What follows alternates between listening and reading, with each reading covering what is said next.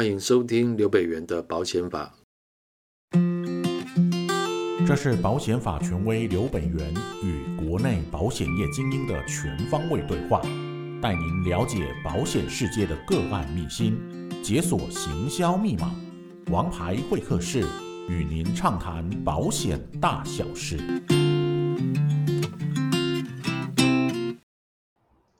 哎，大家好，我是刘北元，很高兴又跟大家见面了。这个月大家过得如何呢？又到了王牌会客室的时间了。哎，我们这次邀请的来宾非常的特别，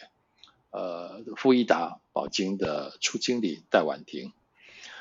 婉婷，其实我跟她认识相当久一段时间了啊，那她的专业啊一直都是让人家非常惊艳的地方，尤其是她在税务方面的专业的钻研啊，其实是相当的深入啊。那过去婉婷在进入保险业之前哦，她有十二年的银行理专的经历啊，这段经历对她现在在保险业的工作当然带来了很深远的影响啊。在银行业当然她累积了不少客户，但实际上。呃，他在二零一三年转到富一达之后，到现在其实也不断的在累积他的新的客户啊。那我们今天要请请他来聊一聊，就是有关于呃婉婷在保险业他的心路历程。那当然，我们聚焦的点会在他专业上的累积，跟专业上的运用，跟客户之间的互动。好，所以那我们的题目呢？啊，今天要聊的方向大概从他起心动念开始啊，一直到他从银行、保金两边领域的结合啊，一直到他自己经营客户的关系到行销的策略。Hello，婉婷，非常欢迎你来。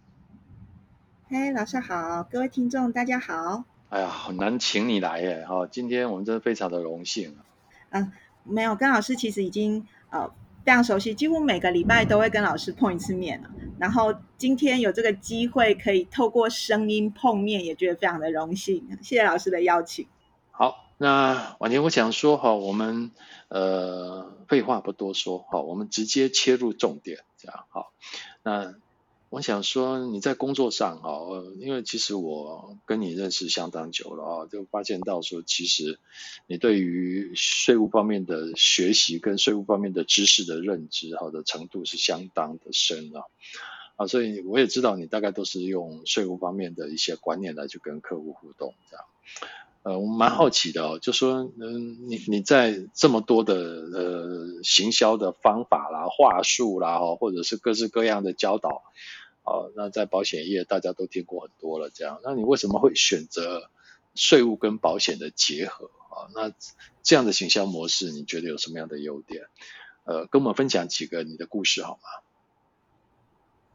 好的，呃，其实啊，因为呃，对过去有这个银行的理专工作的这个背景，那当然因为这样的工作背景哦，然后熟悉一些高资产的客人，那。我这个客户呢，其实呃从银行端开始经营，那刚开始当然比较呃 focus 在所谓的投资规划，所以跟客人谈的大概都会是呃市场啦、报酬率啦、数字啊这这些这些东西。那后来透过自己在呃税务领域的一些学习，那就开始会跟客人谈税务管理，好，包括说像呃公司的。呃，金流的安排啊，或者是资产的一些布局的配置哈，就像呃，上课当中北元老师也跟我们讲的这个呃，能见度呃，能见度低的这个财产的布局哈，那会跟客人讨论到资产样态配置的一些机制，那进而呢，到这个传承规划的这个部分，那开始跟客人谈公司的股权安排，好，那包括这个。经营权的部分，到时候还第二代怎么接班？那要及早去思考。好，那呃，那经营权的人跟分钱的人，哈，可能呃这个部分啊、呃，会跟客人多琢磨这一块。哈，那后面到这个预留税源的这一块，当初呃跟客人谈到预留税源，那呃客人也非常信任我们，就直接让我们带着去申请这个财产清册，然后。跟所的清单，就把他所有的资料都提供给我，然后我帮他整理完之后呢，后来帮客人规划了一个保额三百万美金，年缴大概四十五万美金，三年起的这个预留税源的方案。那在签约当下呢，客人跟我说，诶，他非常感谢我，他觉得他一定要送我一个礼物。然后他想了一下，就跟我说，他想送我一个包包。那我当下听到，我就很震惊，我就跟客人说，哦，不行不行，呃，就是您呃让我规划哈，信任我，这已经是对我最大的鼓励。那这个 case 呢，其实我有专业绩。我说，哎，我其实是有专业绩的，这样子就可以了，这样。客人跟我说：“哦，不一样，不一样。”他说：“这是两回事。”那他呃一定要好好的感谢我，然后他很坚持要带我去买一个包包。他说：“呃，他很感谢我，就是可以让他这么从容的来面对这个百年之后这样传承的议题，然后包含呃这个经营权的安排，可以这么及早的去思考。然后客人一直觉得他呃要要谢谢我，所以他就带着我去百货公司。”一楼买了一个九万多块的精品包，这样子，所以这个案例就是这个经验值，其实当下是给我很大的震撼呐，很就是让我觉得说，哎，原来真的专业无价。所以在我们辛苦的税务学习上面来讲的话，其实真的可以获得客户的肯定，那就很开心。好，然后就就每次看到这个包，我都会我都会觉得说，哎，这就是客人，呃。就是客人的肯定的力量，那也让我可以一直在这个税务学习上面的坚持，这样子。是，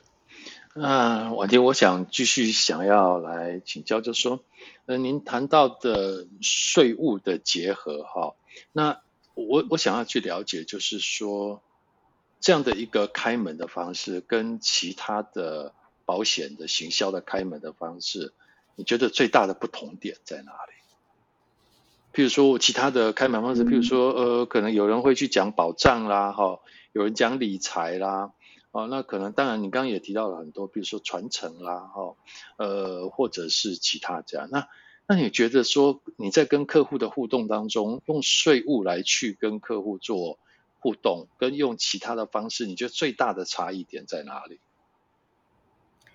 嗯，我觉得在给客人的就是行销的，就是客人比较不会觉得我是在卖他商品。我觉得主要是在在这里，那因为会跟客人谈到比较多需求面的东西，好，包括尤其谈传承，可能会比较着重在呃他的呃家庭的状况，然后所以会谈到比较深入的一些想法面的东西。那可能就不是只是卖他商品啊，那一般。呃，早期可能我们会觉得行销就是，呃，尤其保险业务员可能大概就拿着试算表啦，拿着建议书，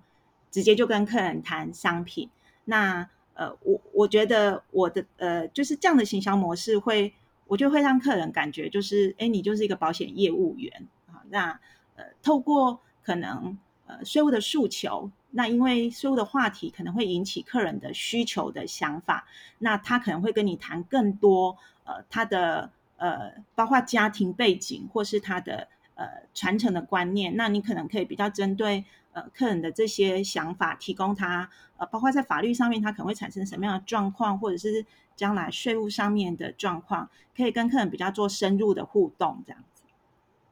OK，啊，所以刚刚听你这样讲起来的话，其实呃，一个税务的开门的方式里面可能。呃，牵扯到的其实不只是税务哈，啊，好像刚刚你还提到了，可能还有传承的问题，那这是民法的问题了。那可能当然还有保险法上的问题，因为要用保险来解决这些问题。啊，我觉得这样的一个行销模式，我我我我在在您刚刚这样的一个说法上，我感受到就是说，呃，其实，在用税务开门的时候，其实保险已经不是商品了。我我这样讲。对吗？就说在你的行销过程当中，保险其实它不是商品了，它是一个问题解决的方式而已。是，它其实就是提供客人解决问题的一个方法。OK，所以说其实你是透过税务的一些专业知识跟民法保险法的结合，呃，来去刺激客户去发现问题，然后进而想要解决问题。这样，我这样讲，不晓得您。是不是呃，就是我您的行销模式？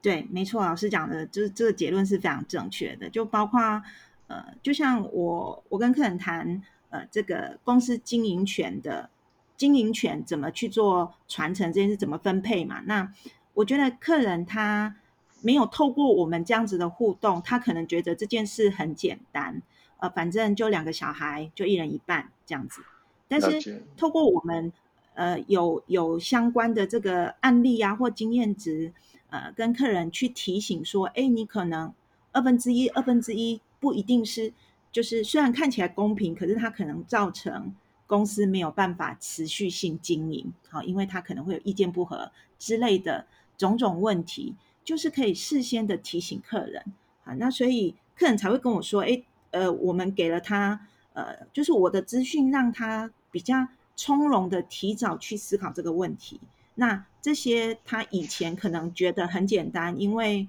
就是公平，一人一半就好，这样子。OK。好啊，这真的是，其实呃，认识你之后哈，我也觉得说，其实呃，专业的行销哈，它的威力真的很强大啊，在你们身上啊，我觉得看到了很多很多的印证。这样，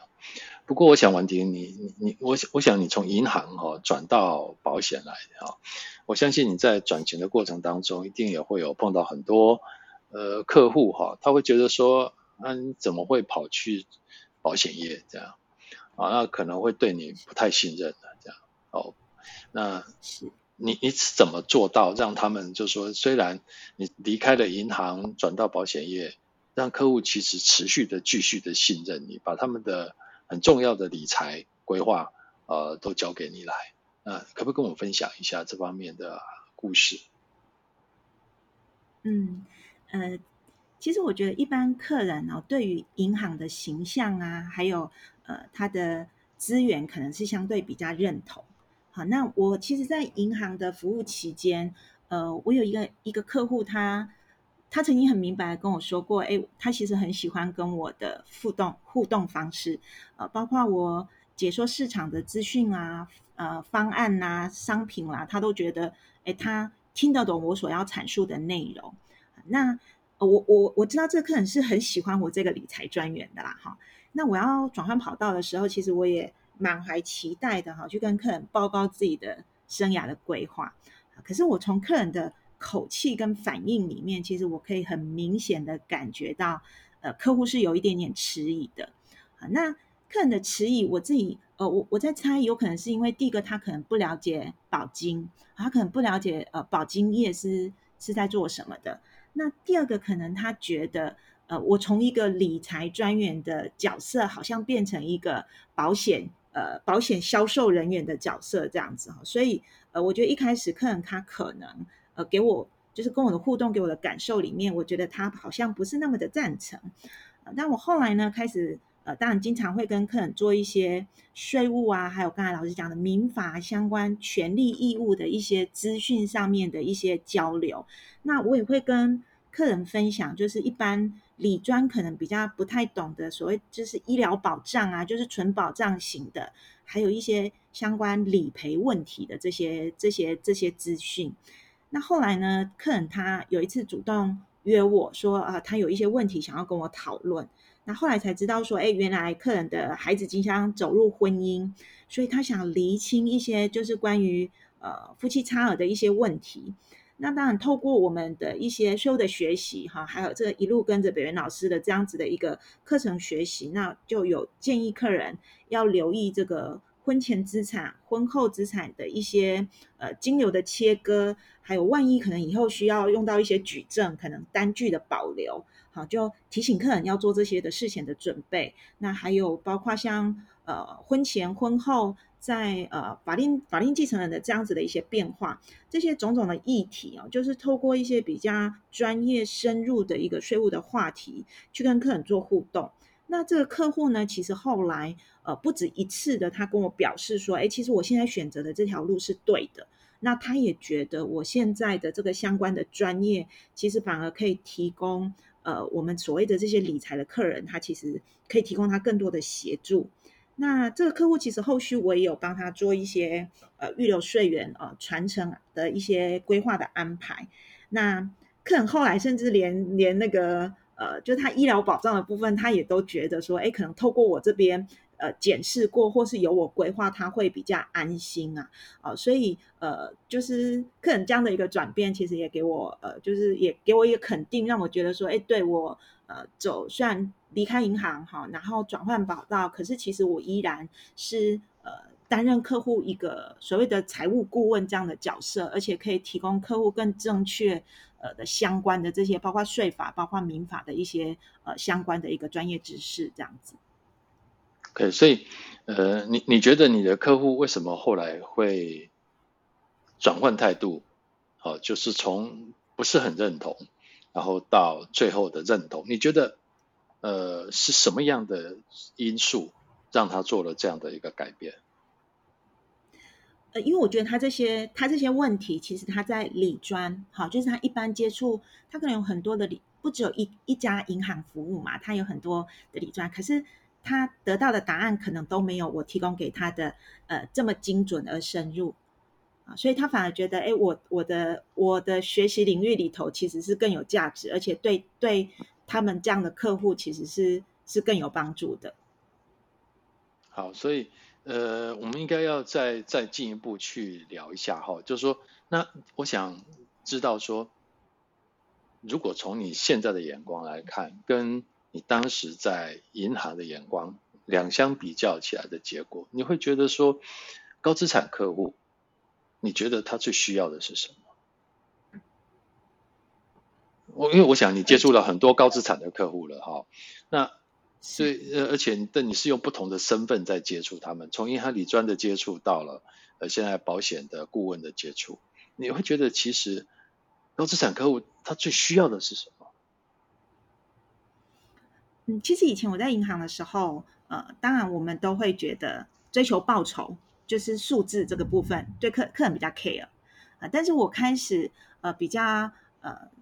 就是在税务啊相关的这些权利义务的学习之后，那跟客人的互动的内容更多一点的时候，其实我觉得，呃，客人担心的其实是，其实客人不 care 的是数字，不是报酬率的事情，因为其实客人是高资产的客人嘛，所以其实客人的呃，包括他的赚钱能力，好，就是他本业的获利能力，跟呃，就是就是他的资产规模，可能他会更更需要的是一个。安稳的，好，安稳的一个传承，或者是安稳，包括像呃呃，像我刚才这个客户，他是孩子的婚姻，好，那他这中间已经有做一些赠与的部分，他也会担心将来会不会造成财富的缺损。那这些缺损可能未必是来自于投资亏损，而可能是因为呃呃，譬如说身身份的变化、婚姻关系的的变化，他可能就会有呃财富的缺损。好，那传承也是财富缺传承，如果没有安排法好，也会是财富缺损的一个很大的问题。是，所以我觉得客人 care 的是，呃，这个他原本资产的这个这个布局的这一块，而不是可能以前我是银行理专，我们都是在觉帮客人追求报酬率，我们会觉得，哎，我帮你赚了多少钱，这件事很重要。那其实我觉得高资产的客人。重点不是在于赚了多少钱，而是原本的钱有没有办法安稳的保留住。我觉得这个其实是更重要。好，所以我我我觉得啊，这个婉婷刚刚讲的这一点就非常的重要哈。我相信很多人呃在接触高资产客户的时候，可能他们都会认为高资产客户这么多钱要交给你的话，他一定最有兴趣的是投资报酬率。好，就是而且我我如果做这个这个理财动作，可能我选这张保单的时候。呃，它的利率是多少？我可以赚多少钱？这样，它的报酬率是多少？这样。但我们从呃婉婷的口中，我们发现到说，其实好像不是这样，对不对，婉婷？是，没错，所以其实他们更 care 的是是在其他领域的东西，这样。对对，以以前呃，我大概跟客人互动会讲到的，就是说，呃，我们追求报酬率可能赚十趴、二十趴报酬率，哦，这样很厉害了嘛。那客人的本金，客人客人的本金是一百趴。那、嗯、呃，其实客人后面他是呃，我跟客人互动到后面，客人其实他觉得对一百趴比你追求十趴二十趴还重要，因为我的一百趴如果没有安排好，他可能会变成五十趴甚至零趴。好，那他觉得你再会赚钱都不都不给予我好好的把我原本的财富顾好这件事重要。对，所以呃，这个东西就告诉我们一个呃非常非常有价值的一个资讯哦。对啊，这个高资产客户其实呃面对保险的规划的时候，其实重点不在于利率的问题啊。哦，客户如果要赚钱的话，呃，他应该是在本业他赚更多。对，没错。对对对，客户不需要。如果他真的要赚很多钱，他应该在本业上去努力。当然，如果要透过呃保险来赚钱的时候，其实应该呃应该他不会有这样的想法。好，应该他会比较需要的是其他方面的资讯哦。所以我觉得，谢谢婉婷今天可以在这个点上哦给我们这么重要的一个宝贵的资讯啊。好，接下来呢，我想呃我们要请婉婷来跟我们分享一下哈，就是说，因为前面你讲了很多都是。你在银行理专时代的客户，然后呃跟着你也到保险业来，还是你的客户这样。那我想要听听你来跟我们聊一下这样。那你进了保金业之后，有没有什么比较呃让你印象深刻的 case 这样？就是新的客户，但是让你觉得非常难搞的，就是你花了很多的时间的啊，因为我们过去旧客户带过来其实是比较容易的。那你新全新的角度来做出发的时候，你有没有遇到什么新的客户是非常困难的？嗯，其实呃，因为在银行端，其实本来对于这些医疗啊、保障型的相关的商品，其实就比较不熟悉，所以其实我离开银行之后，如果客户有需要。呃，譬如说保障型的啊，失能险、医疗险这种，呃，其实有一些理专的同事也会转介绍。那我其实离开银行之后呢，我有一个这个就这样一个新的客户的来源哈，那就银行的同事的介绍。那我第一次跟这个客户联络完之后，我自我介绍完之后，客户第一句话就说：“我不一定会买哦，我只是想了解看看。”从客人的口气跟态度，就是非常就感觉到非常的不友善这样子。但是这目前这个客户是呃到目前为止帮我 MGN 转介绍最多的客户啊哈，那他一开始的时候其实是就是对我的态度其实非常的不友善。那呃大概跟老师聊一聊这个客户的状况，就是对其实我第一次跟这个客户见面的时候啊，我深刻的感觉到我就是客户眼中的保险业务员啊，就客户看我的眼神就是一副。你就是会来死缠烂打这样子，那 因为客人说跟客户第一次见面嘛，所以不熟悉，所以客户的呃敌意是很重的，而且客户就是充满了呃就怀疑这样子，所以客户呃不愿意让我把他所有的保单都都带回去整理，所以我就我们就在咖啡厅花了大概半天的时间，那把这个客户的保单通通都 key 到系统，全家的保单都 key 进去，然后呃我就。呃，整理完之后就跟客人说明他的保单状况啦、保障内容这些，那也比较了这个他想了解的失能险哈，这些保障型的商品的一些方案的内容跟规划完跟没有规划的状态。那客人因为客人说不一定会买，然后所以我就跟客人说，呃，其实如果你了解目前的自己就是之前规划的保单的状态，跟了解了失能险的保障内容，那可能还要评估看看有没有需求。那我跟客人说，如果没有需求，其实我也没有商品可以卖给他。那就这样子，呃，帮客人做完这些规划，跟他说明。那当然后后续就是有成功的帮客人做一些呃规划。那这个客户后来只要是银行端给他所有的资讯，哈，那或者是。他在网络上面看到任何投资的资讯也好，包含了呃这个基金啊、股票啊、呃劳保啊、劳资，只要相关的问题，他都会传给我，然后他都会呃问问我的意见。那一般我其实跟这个客户互动，我像商银行的商品，我大概都会跟他讲，呃这个商品的架构啦、优缺点啦、呃风险的状态啦，我都跟客人讲清楚之后，我会请客人自己评估，那看他可不可以接受。那如果他可以接受，就可以做配置，这样就风险的部分可以接受，就可以做配置。那客户偶尔也会抱怨啊，银行理专啊的建议啊、服务啊。那其实我也会跟客人互动，就是哎，我自己当理专的经验值跟我的想法，那我会呃跟他讲说理专的困境跟他的压力这样。那客人也觉得我的态度其实还蛮客观的，不会随意的批评，也不会落井下石。啊，所以我觉得，哎，不要攻击同业这件事也是非常重要的啦。哈，那呃，我跟客户其实平常没有很常联系，这个客户对我的评语就是说不问好，不到早，不嘘寒问暖，这样哈，这是他跟我说。对，他说他帮我每次介绍客户的时候呢，那他的朋友都会说，哎，这是保险业务员呢，他会不会很纠缠啊，一直死缠烂打？那客人就会跟他说，哎，没有哦。我们这个顾问啊，哈，非常不一样哦。他是不会一天到晚纠缠你的。如果你没有兴趣，你觉得不需要，他也不会多说什么。那如果有任何问题，好，那他就会马上回复你。啊，我我这个客户就是这样子，就是他只要问我的任何问题，包括甚至劳保劳资的东西，他只要问我，我都会帮他找到答案，然后会用白话的方式说明给他听。好，所以他就非常喜欢我。好，所以呃，我我我觉得就是透过跟这个客户的。互动经验呐、啊，就是他也让我呃感觉到哦，我真的是从事保险业，因为他一开始面对我的方式就是看我就是保险业务员的态度这样子，是对。可是后面呃，就是我还是有成功的让他知道，其实我是一个财务顾问，我不是一个。保险销售人员而已哈，我可以当他的财务顾问这样子。对，那当然他客人也非常的呃，就是也非常的认同我，所以他后面帮我介绍了非常多的客户。王婷，我想时间快到了哈，那但是你的问题我还想再问最后一个问题，就是说你你你觉得你凭什么让客户这么信任？你可不可以回答这个问题？你凭什么？嗯。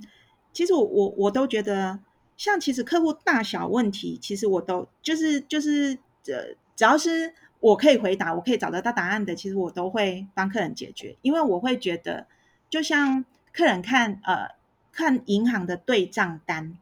客人其实 always 是看不懂的。我不知道老师你有没有看过你的对账单，银行对账单啊？那呃我因为我银行出来的，客人总是看不懂他的银行对账单，那我就会一项一项。讲给他听，那我我觉得哈，就是站在客人的立场，那我不管这件事，就是解决这个问题有没有生意做啦。好，这客户帮我介绍很多客户，也都只常常都是刚开始只有问问题。那这个客户他也觉得很抱歉，他觉得，诶，他介绍这些朋友不一定有商机，可是可能会问我很多问题。但我都跟他说，其实他只要问我问题，将来我一定有商机。好，所以我觉得。呃，做做生意不用急在好像呃一开始我见到你，我好像就得成交什么一样这样子。所以我觉得我在客人心目中的价值，就是因为我其实是很真心诚意的解决他所有遇到在理财方面，甚至呃就是各方面，其实我如果可以提供资讯的，其实我都很愿意。好，那呃我只是没有做到嘘寒问暖，到好到早这样子。好的，不好意思，我还要再追问一个问题。那你可不可以跟我讲一下，为什么你不会被考倒？客户问你一堆问题，然后他又转，他又转给，想介绍很多朋友给你，这样。那我真的很好奇，这样，那你怎么没有被问倒了呢？你你你是怎么样去累积？就说这这个这个能量是怎么累积出来的？可以这样子。呃，面对客户，然后解决客户的困难。嗯，其实其实老师，所以我觉得保险保险从业人员真的是一个很辛苦的行业，因为我们要了解呃代书、律师、会计师 各个领域哈，甚至现在还有所谓的劳务顾问哈，就是各个领域的相关的呃这些专业知识，其实我们都要有所摄取。那呃，但我觉得这些都是对于客户有利的资讯。那确实，我也花很多时间在各方面。那当然，跟着别人老师可能学习相关民法啦、税法、保险法的规范。其实，呃，我自己也会再去学上一些，包括像呃劳保、劳资的一些问题。这这些，因为我觉得这些都是一般呃一般客户会遇到的。那花很多时间在这方面的学习，也是希望说。呃，其实不应该说是不会被问到，而是说我可能呃，如果有遇到不会的，我比较能够积极的找到呃这个答案，因为可能呃有很多的课程的老师是可以提供呃提供询问的这样子。那真正如果遇到没有办法没有办法回答的，我还是会跟客人说，哎，这件事我没有遇过，那我会帮你找答案，然后再回复你这样子。那客人真的也会感受到。我们其实是很就是我们其实是很真心的要解决他的问题，这样子。懂懂，所以我我我看得出来，就说，呃，你你这样子，我们这样连续追问了两三个问题了哈，我我想我们就可以归纳出来，其实婉婷，呃，是一个非常真诚的一个呃保险行销人员啊，完全的不势利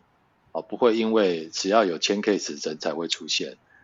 呃，你会非常热诚的帮客户解决问题，其实这个很重要，一个工作态度，我觉得可能呃就决定了你的成败啊。啊，我想婉婷除了在专业上的努力之外，哦，其实他的真诚跟对待客户的方式，我觉得也都值得我们学习。啊，因为如果只有签约人才会出现，电话才有人接的话，我想，呃，客户是不敢跟你互动的。好，所以我想这这这部分真的非常非常谢谢婉婷今天提提给我们呃很多很多的呃。在保险行销哈，在这个产业里面，呃，工作的一些诀窍跟心得，我们非常谢谢婉婷哦，也希望下一次哦，我们能够多多再请你来聊其他的议题啊。好，谢谢老师，谢谢老师。好，那我们今天就到这里啊。如果有什么想法，或者是您下次想要听什么内容呢，都欢迎在我们下方留言。王牌会客室，让你专业零距离。我们下个月见哦，拜拜。